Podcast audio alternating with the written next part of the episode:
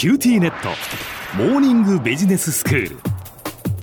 今日の講師は九州大学ビジネススクールで異文化コミュニケーションがご専門の鈴木雄文先生です。よろしくお願いいたします。よろしくお願いします。先生今日は映画と文化のシリーズですね。はい。今日はですね友達のうちはどこというイランの映画です。で皆さんイランの映画と言われても多分全く馴染みがない方が多いのかなという気はしてるんですがそうですね、えー、この映画は1993年の公開なんですけれどもおそらく日本で公開されたイランの商業映画でこう話題をさらったというのとしては最初だったんじゃないかなと思うんですね。で、見ててかなり水準が高い映画で私もびっくりしたんで、まあ、ご紹介してみようかと思ったわけです。で、まずあの、この作品の中身なんですけども、まあ、要するにあの、友達のうちにその子供のノートを届けに行く小学生の話と。いうだけのことなんですよ。えー、だけどですね、これだけで1時間23分の映画を引っ張って、しかもあの面白い。しかも芸術的に水準が高いというのは恐ろしい出来栄えなんですよ。で監督さん、アッバス・キアロスタミっていう人ですけども、おそらくイランでは草分けと言ってはいけませんけども、もう非常にあの大物だったんだろうと思いますね。この方の次の作品、それからその次と3作連続で日本に入ってきて、まあ、それぞれ高い評価を受けて、で私もあの、びっくりした記憶があります。で、この映画の中身ですけどね、実はそのノートを友達のうちに届けに行く理由っていうのは間違ってその友達のノートを持ってきちゃったんですよ、ある子供がね。ところがですね、翌日、今度ノートに宿題を書くのを忘れてきたらもう承知しないぞってその子が言い渡されていたんですよね。はい、だからもう返してやらなきゃいけないと。どうしても。うん、ということで、返しに行こうとするんですけども、お父さんお母さんから用事を言い使ったり、そんなの明日返せばいいと言われたりとか言って、なかなかあの、外へ出られないんですね。あ、なるほど。はい。で、外へ出て行っても、うん、いろんな人に道を聞くんだけど、それが間違っていたり、うん、別の家族のことを教えてもらったりとか、わけのわかんないうちに真っ暗になって泣き伏と書いて戻ってくるって話なんですよ。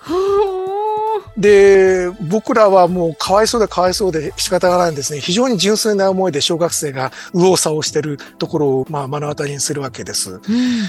うん、で、結局見つからなかったんで、翌日ノートを持ってって、そこに宿題書いといてあげたんですよね。うん、それであの先生のチェックをなんとかパスしたという あの話で、えー、ございます。あそうですか。はい。でですね、イランの映画でこれだけの出来っていうので、なぜあの、当時の映画関係者の人たちが驚いたかというと、当然あの、イスラム教圏なので、描いていいこといけないことっていうことの制約がすごく厳しいわけですよ。それはあの、ハリウッドの映画とか日本の映画とは全然違うところなんですね。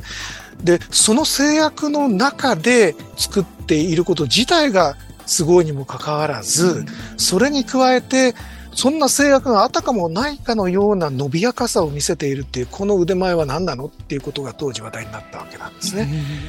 ですごく私もこれだけのことでこれだけ観客の魅力をを与えるんだということでびっくりしたわけです。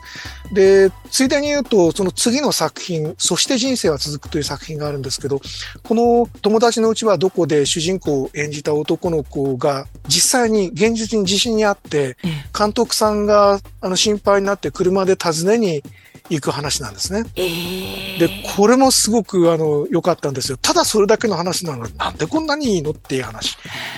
で、その次の3番目のオリーブの林を抜けてっていう作品があるんですけど、僕勝手にこれ3部作って言ってるんですけど、ね、はい、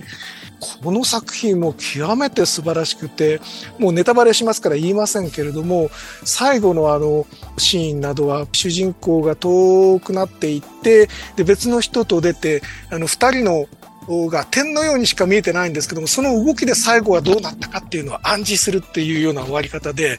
もう芸術的に幸福しまくってですね、その当時あの話が出たかもしれないです。はい。で、そういうようなことなんで、僕はその時にあの、映画ってのは多分自分の国の映画を見ることが一番機会は多いと思うけれども、うん外国の映画にも、その外国の人たちが見れば、日本人が日本の映画に対して持ってるのと同じような感覚を持ってるはずなんで、うん、いい映画たくさんあるはずなんですよ。うん、で、僕らはその海外のいい映画のかなりを見逃してるんですよね。で、アメリカとか欧米だったら多分かなりのものが入ってきてるけれども、イランとかっていうことになるとなかなか見られない。だけどその中で代表作と言われるようなものは絶対いい作品に違いがないので、それをあの見せていくのが日本の中でもそのなかなか商業ベースに乗らないことで頑張ってらっしゃる方々の使命だし僕もなんかそういうことをこのコーナーを通じて担っていけたらいいなとも思っているのでそれで時々あのおなじみのないところの作品が出てくるのでごめんなさいということにまあなります。まあ、あの、この地域となると見てる人とそうでない人が多分かなりはっきり分かれると思うんですよね。で、一旦見てしまうと非常に気になるものです。もちろんあのハリウッドの映画もフランスの映画も僕は大好きですが、あの、そこだけで世界の全てを見た気持ちになるのはやっぱり危なくて、いわゆるその異文化対応とか異文化コミュニケーションっていうことは、どこか一つだけのものっていうのはダメで、自分の国一つだけではいけないから外も見ましょうと言ってる時に、外は一つで十分ってはずはないんですよね。そうですね。その気持ちでぜひあの積極的にいろんなところの作品を見てほしいというふうに思っているわけです。はい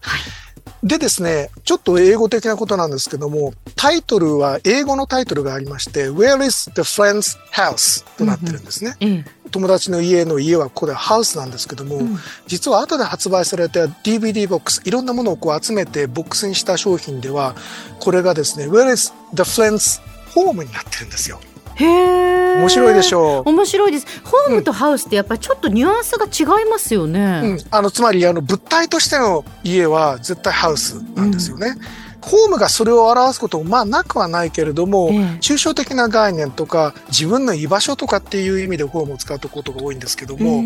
ここでは回答は あの特に用意していませんけれども他の言語でもこういう分類をするような言語もあるんですけどこれなんでハウスをホームにしたのかっていうようなことを考えてみたりすると面白いかもしれないなということをお知らせして、まあ、締めたいと思います。では先生今日のまとめをお願いします。はい、えっ、ー、と今日はイラン映画としておそらく最初に日本で話題になった作品、友達のうちはどこを紹介しました？機会がありましたらイランの映画もご覧になられてください。今日の講師は九州大学ビジネススクールで異文化コミュニケーションがご専門の鈴木雄文先生でした。どうもありがとうございました。ありがとうございました。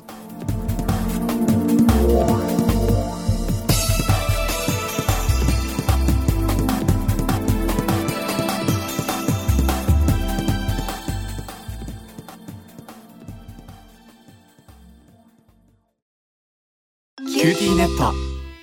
私を捨てて他に乗り換えるの？君は僕には高嶺の花すぎたんだ。それに彼女はありのままの俺をそのまま受け入れてくれるって。今お使いのスマホそのままで。乗り換えるなら QTmobile